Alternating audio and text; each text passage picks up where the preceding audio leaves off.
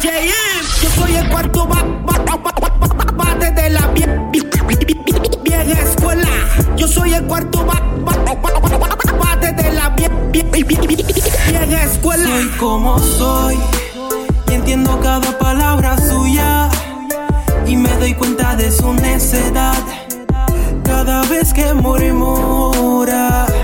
Soy como soy y lo digo sin complejo que por mis ganas reflejo que me he puesto un poco viejo, pero soy rapero.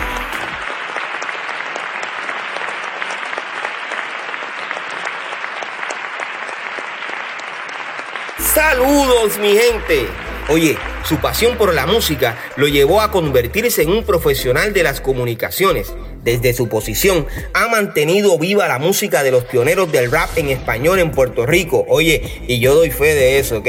Este talentoso puertorriqueño ha contagiado a los seguidores de su programa con la frase That's me, baby.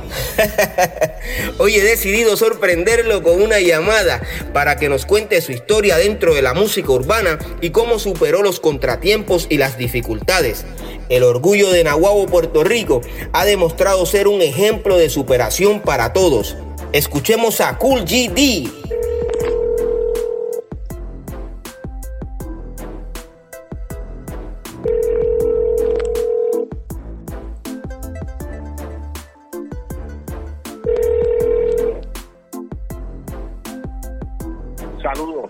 Comunicado con Cool GD. En estos momentos no estoy disponible, pero rápido que pueda te devolveré la llamada. Gracias.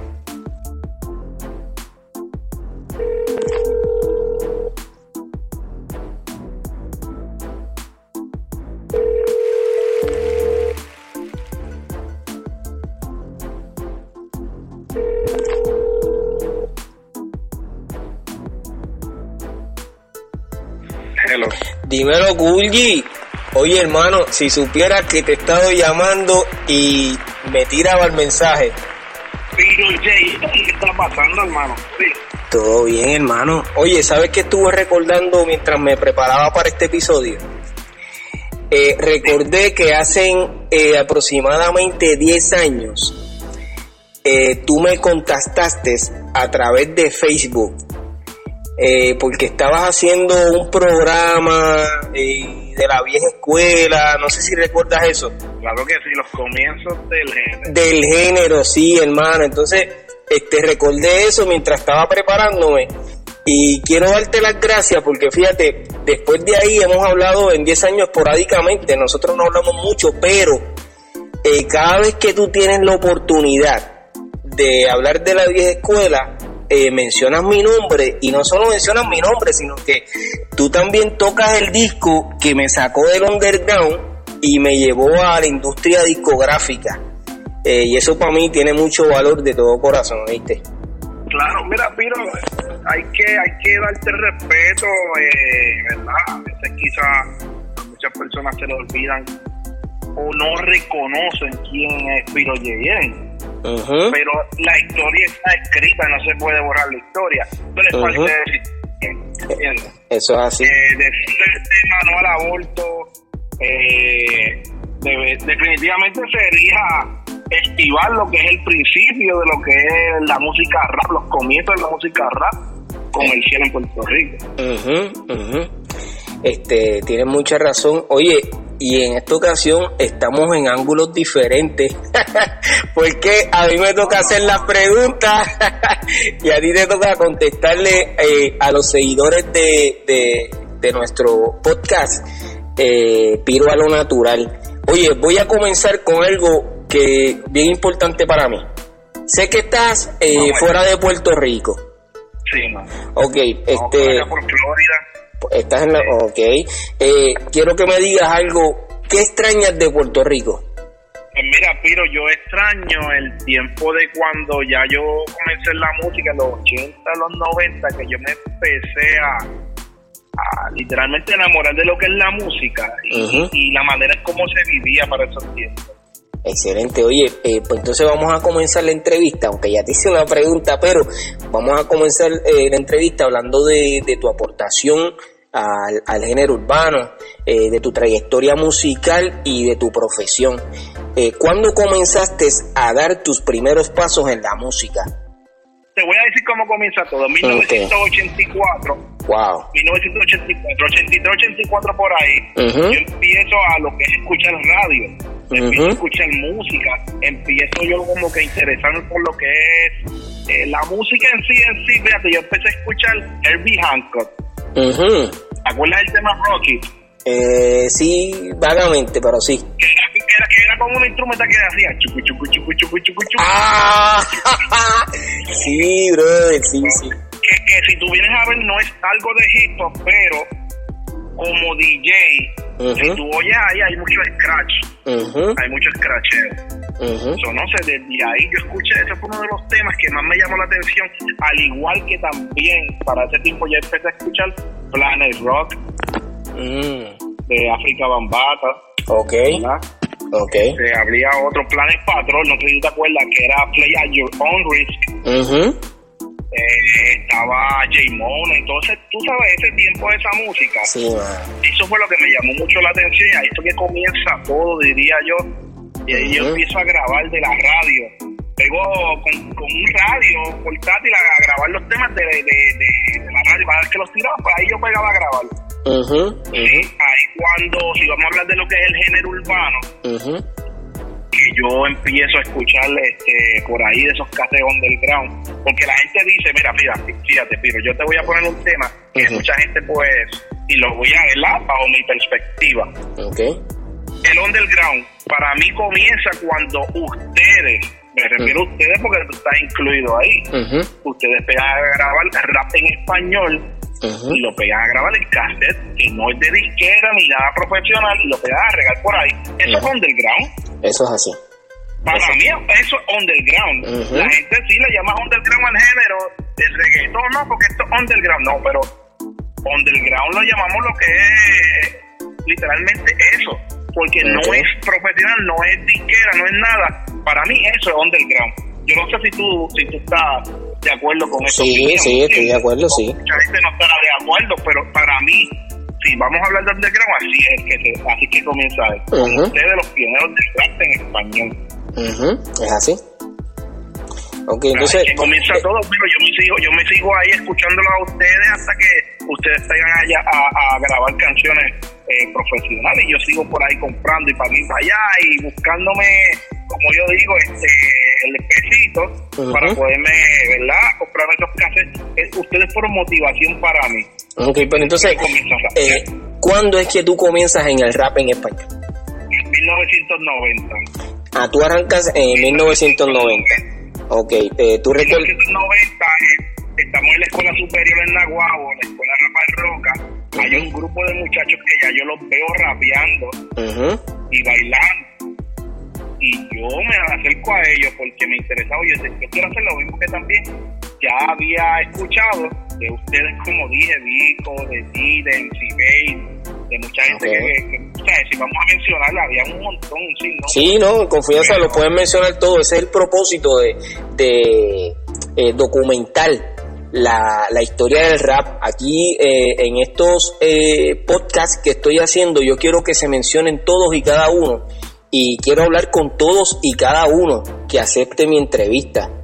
Eh, aquí no vamos a ocultar nombre, ¿sabe? Usted fue rapero, va a tener la oportunidad de hablar con Piro JM en el podcast Piro a lo Natural. Oye, cool, pero quiero que me digas algo bien importante. Comienzas en los años 90 o en el año 1990. Eh, me hablaste de una escuela, me gustaría que me repitieras el nombre de la escuela. Rafael Roca. Ok, de Nahuatl, excelente. ¿Cuál fue tu primera canción? Mira, mi, mi primera canción se llamaba Lo Más Duro. Yo la cantaba con un panita mío que fue el que me dio la oportunidad, que inclusive fue el que me bautizó como Cool GD. Y para que tú sepas, yo, ese fue mi nombre desde el comienzo y hasta el sol de hoy yo sigo llamándome Cool GD. Wow. Me llamaba lo más duro, papi, me llamaba lo más duro. Yo me acuerdo que esa canción decía, Yo no soy Rubén ni tampoco Vico, pero te doy de lo que aplico. Yo no aplico muy bien el famoso rap, pero después de esto no hablarás jamás. Oye, yo dije que se pase un chamaquito. Sí, porque era un nene y yo, esa es mi primera letra. Y después, eh, rimé, rimé. Yo dije, pues lo hice bastante bien. Ahí me motivé y seguí por ahí para. Oye, y vale la pena mencionar eh, eh, tu amigo, el que te bautizó como Cool. Ah, sí, Pablo Saldaña. Pa- Pablito Pablo Saldaña. Para ese tiempo se llamaba Special Law. Wow, y también era rapero. También era rapero, éramos un grupito que bailábamos y cantábamos. Pero eh, nosotros íbamos a los parties Ok. y nosotros éramos como, como cinco o seis, ¿verdad? Y cuando uno cantaba, nosotros bailaban y así y nos turneábamos. Si a otro le tocaba cantar, pues entonces pues ahí yo entraba a bailar y así. Era un grupo bien chévere, hermano. Hicimos muchos talent shows, eh, hicimos muchos parties por allá por lo que es el área este. Acuérdate que éramos, éramos jóvenes, éramos chamaquitos. Ujú. Todo se estaba concentrando en lo que es el área metro, pero nosotros no teníamos las facilidades para llegar hacia el área metro Ok. y por eso fue que quizás nos mantuvimos en lo que es el área este solamente como local diría yo no Ok. tuvimos la oportunidad nunca de quizás llegar a, a donde ustedes pero sí los llegamos a ver ustedes en muchas actividades cuando y cuando digo ustedes vuelvo y re- me re- re- ¿verdad? repito Sí, son todos los pioneros, exacto, todos los pioneros, seguro que sí. Este, Uli, entonces, ¿grabas una sola canción o eh, tienes más dentro de tu repertorio? No, no, yo grabé, yo grabé bastantes canciones y bajo, bajo mi puño y letra yo escribí bastantes canciones. Y tuviste... Hay una canción, Ajá. hay una canción que te comento ahora, que es la que todo el mundo, si tú vas a Naguabo o le comentas a alguien de Naguabo y tú le dices, mira, GD, sabrá Dios te van a decir, oh, el de la leche con quick. Oye, ca- canta, un, canta un poquito de esa canción. Eh, ¿Te la canto o te cuento la historia? No, bueno, cualquiera de las dos quiere hacer, pero lo que pasa es que como me, me su- suena gracioso, suena jocoso el, el título, pues este me gustaría escuchar algo. Te la voy a cantar, pero quiero contarte la historia para que entiendas de dónde es que sale la pinche conflicto. Ok. Que Yo había, como te digo, escrito y había hecho canciones, ahora digo yo, underground, que hablaban malo, las ponían en los parties. Wow. y Yo me sentía bien motivado, sí. Tú sabes que, que tú vayas a un party, el party full, y para ese tiempo iban, bajaban gente del área metro. Porque Mm. muchos de esos parties eran en la playa de Naguabo, en el malecón. Wow. Y eso se llenaba, hermano, que bajaban gente del área metro y esos paris fuleteados. Y que tú escuches tu canción ahí. yo decía, ah, hermano, yo me sentía bien artista. La leche con Quick, lo que pasa es que yo me pasaba con unos charlatanes Ujú. de la allá de la playa de Naguabo, con Carlitos Pagán, con Orlando Rivas, toda esa gente. Ujú. Pues Orlando, como era un de esos jocosos y le gustaba el vacilón, yo le, yo le dije, pues vamos, vamos a hacer esta canción, que por cierto quien me, en sí en sí me dio la idea fue Alex Rivera, que, que vive aquí en Florida, que es de Nahuatl también, pero fue un comentario que él me hizo de una canción así de leche con quick y pegamos, yo pegué a escribirla y yo le dije, pues mira Orlando, como tú eres el charlatán, tú eres el del vacilón, grábala tú. Cuando yo voy donde Alex DJ para grabarla, que era el que me grababa para ese tiempo, Orlando nunca llegó y ya, ya, ya él estaba ready para grabarnos y yo terminé grabando la canción. La Wow. canción decía, era como un reggae de Supercat. La pista era de Supercat, yo me acuerdo. Y decía, hay un vasito de leche con quick, leche con quick, queremos un vasito de leche con quick, prepara leche con quick, pero era un vacilón. Pero yo jamás pensé, yo jamás pensé que todavía, Piro, hoy día, 2020, la gente venga y me escriba todavía en Facebook, mira, el de la leche con quick. Wow. Ay, O sea, que, que queda- te quedaste pegado. Eso es lo importante. ¿Quieres que te diga una historia de esa canción? Seguro que esa sí. canción supuestamente la van a grabar, Ajá. eh, van, a hacer un re- van a hacer un remake de esa canción para los niños. El hijo de Cepillín. Cepi. Mm, ok, ok. Wow. El Cepillín, sí, sí, a los que conocen al payaso Cepillín, yo tuve la oportunidad de conocerlo, hablar con él, tuvimos esa, esa, tenemos esa gran amistad. Eh, siempre estamos en comunicación y fue una dicha para mí pues haberlo conocido y le había comentado de la, de la canción como te la estoy comentando aquí la historia y él me dijo, oye, me gustaría grabarla y le dije, hermano, en confianza. Yo le di el coro y él, él la va a grabar, creo que sale ahora muy pronto para los niños. Una canción de los payasos para los niños, pero leche con cookie. Ok, Kulji, eh, eh, te hago una pregunta. ¿Eh, ¿La canción era rap o era reggaetón o reggae? Era reggae, era reggae, porque era una pista de Supercar. Okay. Una de las pistitas de Supercar ahí. Okay, eh, no me acuerdo el nombre de la pista, pero sí. Y de esa, y de eh, todas esas canciones que grabaste, ¿grabaste algún rap en español? Yo siempre he sido rapero, yo Okay. siempre he sido rapero, pero por encima de todo, Okay. a mí siempre me gustó rapear, pero Okay. siempre me gustó, ah, yo no era el tipo de que quizás se podía hacer un- una canción de mensaje, ni no. A mí me gustaba liriquear y vacilar con las palabras. Wow. Wow. Ejemplo, yo tenía una que decía, sí, es Cool GD, dame un beso para dormir. Y tú, nena linda, hermosa de cara muy bella, en esto soy un genio, pero no vivo en botella y tan sabroso como un helado, claro, sí que no me paro, paro, dulce como un bombón y por mucha atención, yo tengo una defensa como el talón en Rambo y no quiero que me confunda con el famoso comando, dígame como el cemento y como la leche con quick, yo, leche con quick, leche con quick, y pregunto qué tú sabes, ¿qué sabes? No sabes nada, exacto, pero viste que Wow. yo el gancho de leche Sí, Quick, sí, sí, que yo sí. la había grabado y la uso para rapear y vacilar en mi rap. Oye, Gul, eh, sé que tuviste tu época como bailarín. Háblame de, de, de ese momento, de ese tiempo. Pues mira, sí, en la época de bailarín, pues fue cuando, eh, como te dije, que ya entré al grupo, nosotros éramos bien fan de lo que era tus videos favoritos, viernes de rap, Ok.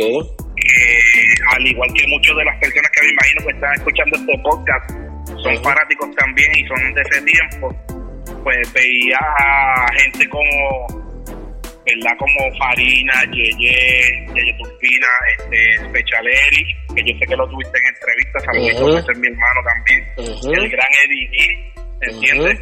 Este Pedro Press, eh, New Jay, wow, toda esa gente, Bolillo, este, Cepi, este, Padilla, toda esa gente, que me imagino que el que me escucha y dice, "Yache, se me está mencionando nombres, pero yo nunca los conocía a ellos en persona. Mira qué cosa, pero yo era fanático de ellos, pero yo veía los programas y me memorizaba los nombres y todo.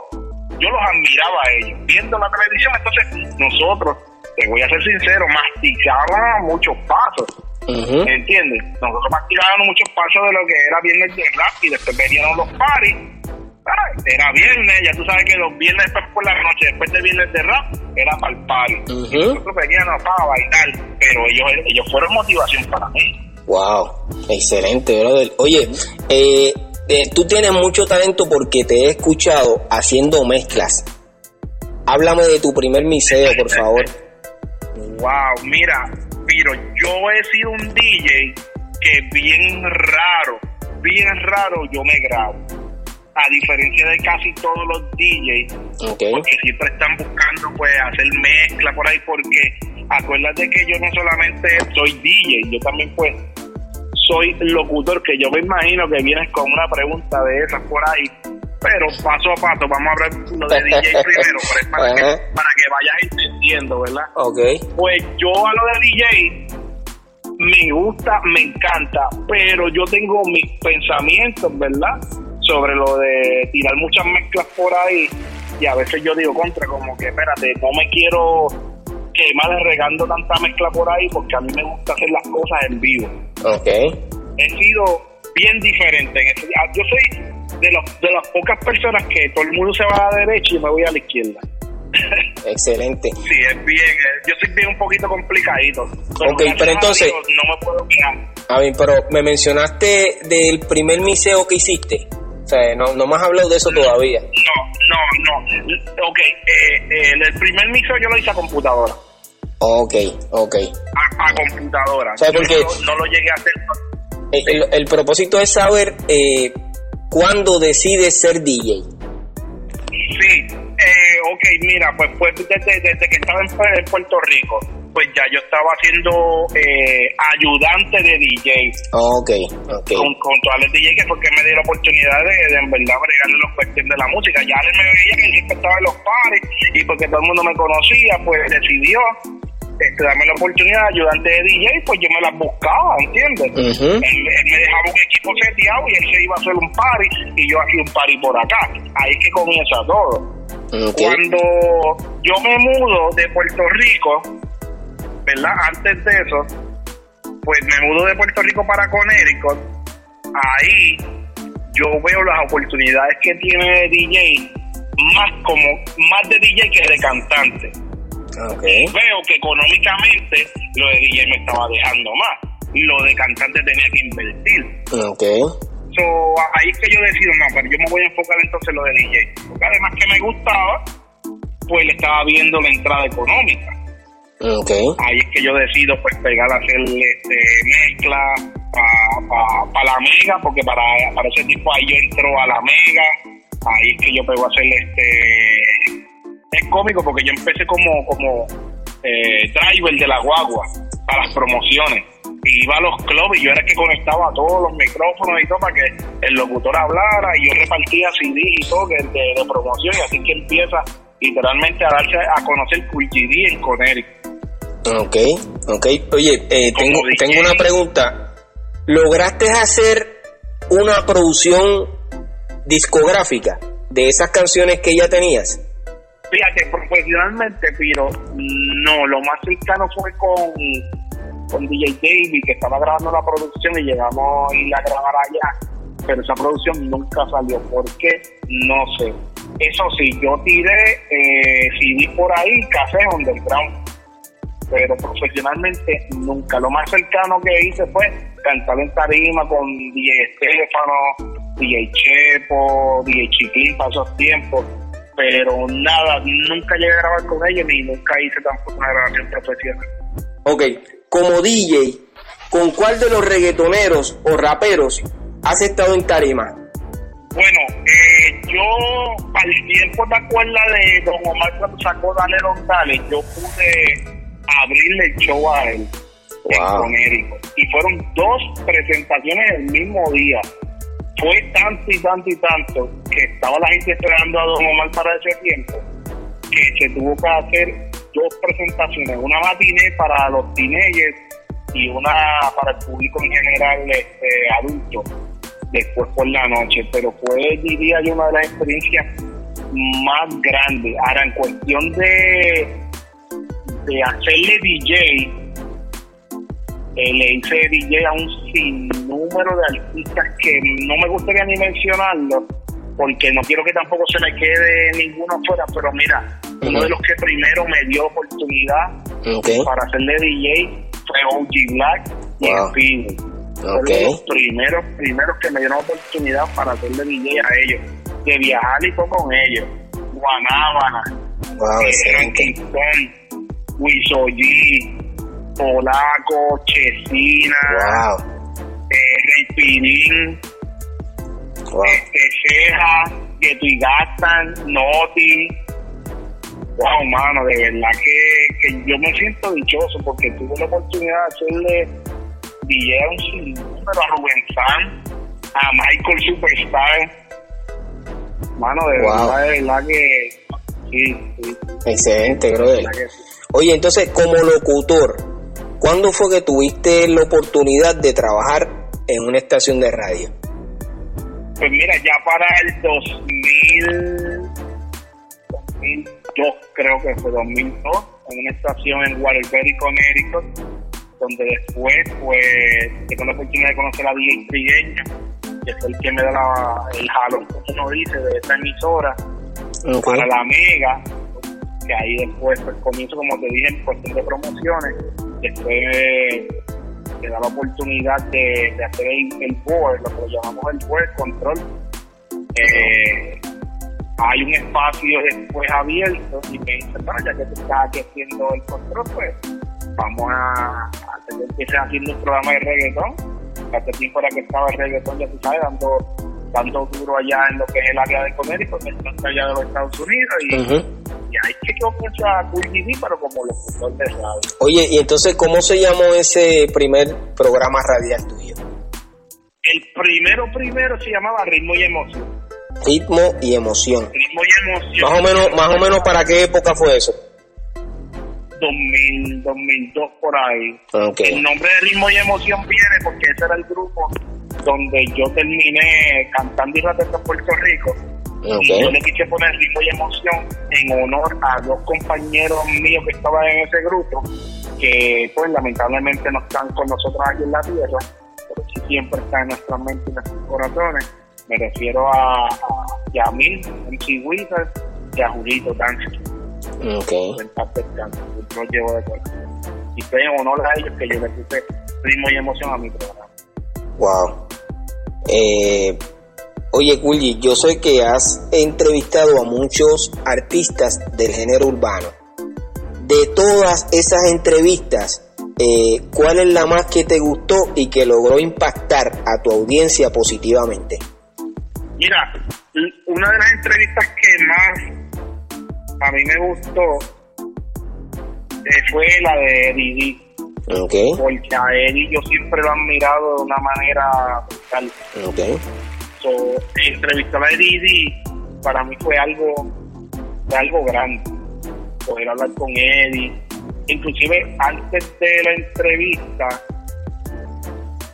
ya yo tuve la oportunidad de haberlo conocido en un concierto y yo pude hablar con él ok, pero nunca lo había podido entrevistar.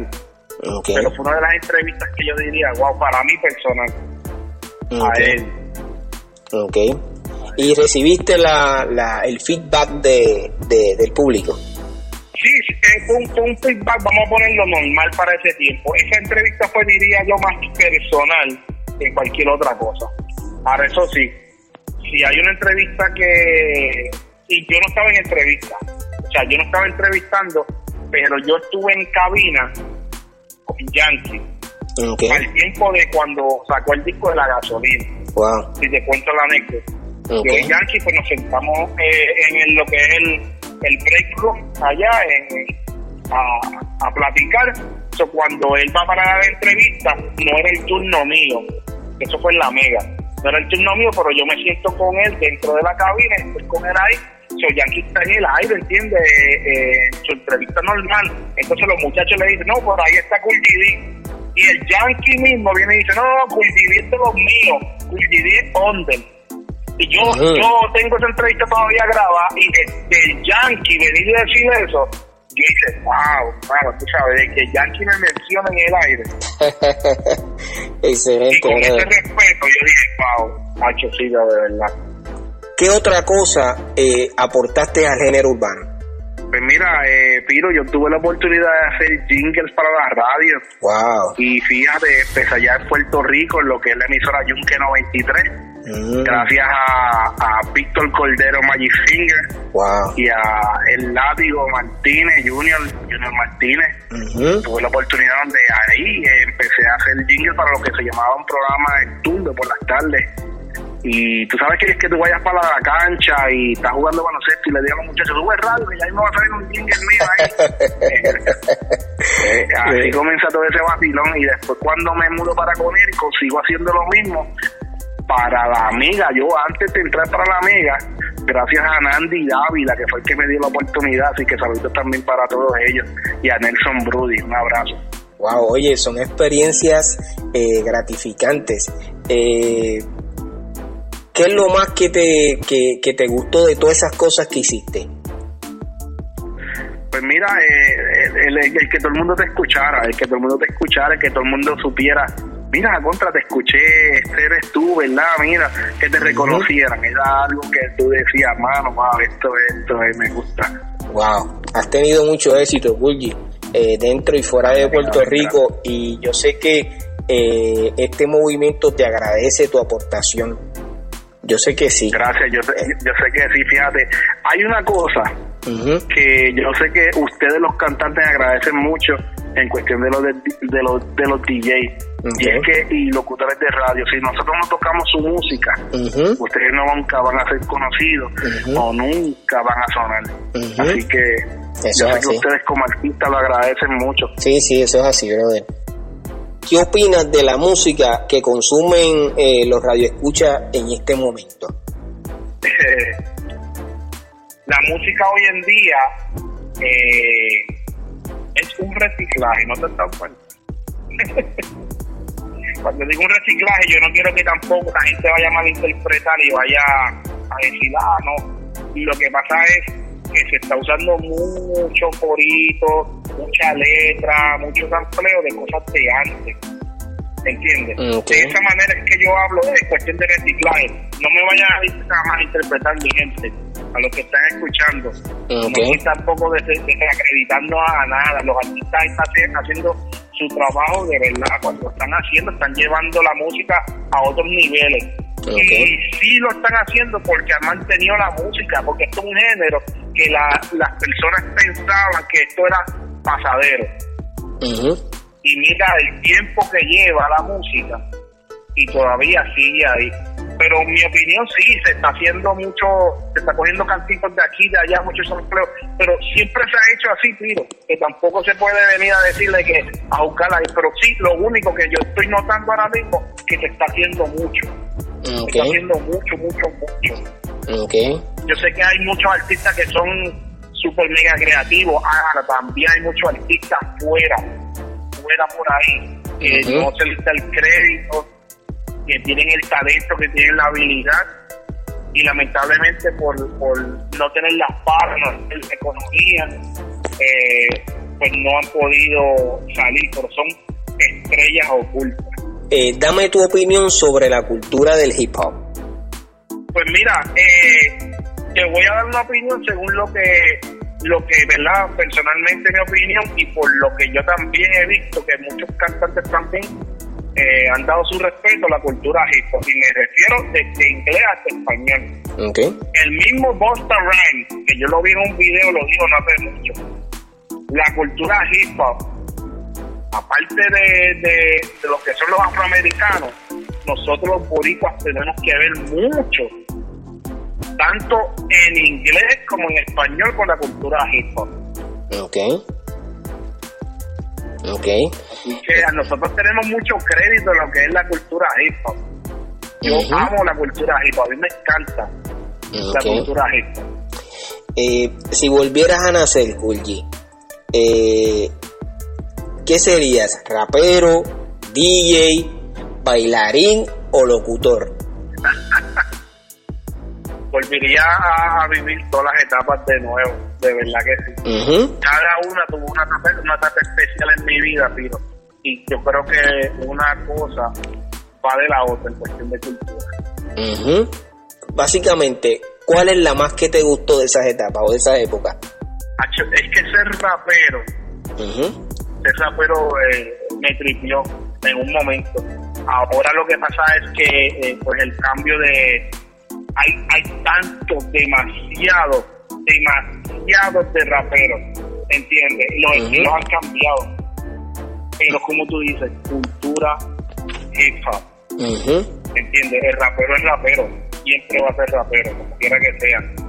La, la, la manera de cantar pues ha cambiado, quizá la manera de cómo ven a los raperos, pero el hip hop no deja de ser hip hop. Cierto, hermano. ¿Te consideras influencers? Claro que sí. Claro que sí, porque eh, como locutor okay. Eh, me he mantenido siempre tratando de llevar lo que es viva la historia de este género. Desde los comienzos, como, como arrancamos en la entrevista. Yo siempre estuve ahí, siempre me acerqué a ti, me he acercado a literalmente a todos los muchachos del género para siempre llevar una información. Eh, cada vez que tengo la oportunidad de estar detrás de un micrófono, llevarles información de cómo que comenzaron cada uno, cómo comenzó todo esto, igual manera como tú lo estás haciendo ahora, diferentes ramas, ¿verdad? Cada uno eh, dice su historia, la cuenta, ¿verdad? Según su vivencia. Y es bueno escuchar de diferentes personas, eh, ¿verdad? Eh, cómo influenció, cómo comenzó o de qué manera pudo ayudar en cuestión del género. Y yo digo que sí, influencié porque también tenía mucha gente que me admiraba en ese tiempo y me seguía, que ahora mismo pues ha, ha la música este, urbana o la música hip hop por culpa mía, vamos a ponerlo así. Wow. ¿Qué mensaje le darías a la nueva generación? Que querer, querer es poder. Aquí, si te gusta esto de corazón, porque muchos cometen el error, Piro, de que yo quiero ser cantante o yo quiero hacer esto, quiero hacer alguna tarea por llamar la atención, por captar la atención de las nenas, aquello y lo Eso, eso yo diría que es un error. Ahora, si esto a ti te gusta de corazón, de verdad, a ti te gusta la música, si quieres hacer esto de verdad, hazlo. Haz de tripas corazones. De verdad, porque si tienes el talento, tienes el don y tienes el sentir ese de querer, vas a poder. Así es, hermano. Oye, háblame eh, de tus nuevos proyectos. Pues mira, ahora mismo este, seguimos trabajando en lo que es la bóveda, Piro. Hay muchas llamadas, hay muchas cosas puestas en la mesa ahora mismo. Okay. Todo el mundo sabe la situación que estamos pasando en estos momentos. Todo está en pausa. Solamente en pausa, no está en stop. Okay. Pero vienen muchas cositas por ahí interesantes, ¿verdad? Poniendo a Dios por delante eh, no quiero dar muchos detalles, pero por lo menos te puedo decir, la bóveda con Cool DD continúa, seguimos llevando el mensaje, seguimos llevando la información y seguimos trabajando como siempre lo hemos hecho, lo mejor posible. Excelente, brother. Oye, y yo te felicito eh, por ese programa La Bóveda. Lo sigo de corazón y me gusta muchísimo. Te agradezco de todo corazón eh, que hayas aceptado mi entrevista. Ha sido un verdadero placer hablar contigo. Voy a dar por terminado este cuarto episodio de Piro a lo Natural. Gracias de corazón eh, por contestar mi llamada, hermano. No, Piro, mira, gracias a ti de verdad. Eh, te considero un amigo. Yo sé que tú también, al igual a mí. Seguro que sí. siempre hemos estado en contacto. Lo que pasa es que el Facebook pues a veces limita que nos estemos llamando porque siempre nos enteramos qué está pasando con fulano, con sutano, con vegano, gracias a Facebook. Pero siempre que tenemos la oportunidad de darnos una llamada, siempre que tenemos la oportunidad de, de compartir opiniones, siempre nos damos la llamada. Así que quiero de verdad, eh, sabes que te admiro, desde los comienzos te sigo mirando, hermano. A tu hijo también muchas bendiciones. Gracias. Que es tremendo, talentoso también. Gracias, hermano. Y qué te puedo decir, hermano, de verdad, de corazón, muy agradecido por darme la oportunidad de, expresarme. Y eh, yo creo que es mi primera entrevista así en un podcast y literalmente con tantas preguntas y con tanta historia. Te lo agradezco, hermano. Gracias, gracias a ti, hermano. Y yo espero que se repita, que es lo más importante cuando sea. Seguro que sí, que se repita. Gracias, Kulji, de todo corazón, hermano. Hacia adelante siempre, ¿ok? Un abrazo, bendiciones a todos. Estaban escuchando a Cool GD, quien con humildad se ha destacado como rapero, bailarín, DJ y locutor. Honor a quien honor merece. Gracias a todos por seguir este podcast. Yo soy Piro JM y esto es Piro a lo Natural. Oye, bomboncitos de menta para que se entretengan.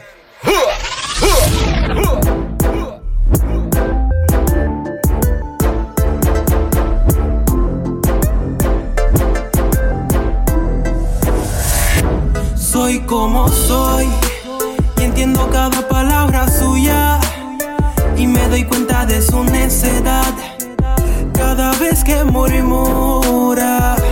Soy como soy y lo digo sin complejo. Que por mis ganas reflejo que me he puesto un poco viejo, pero soy rapero.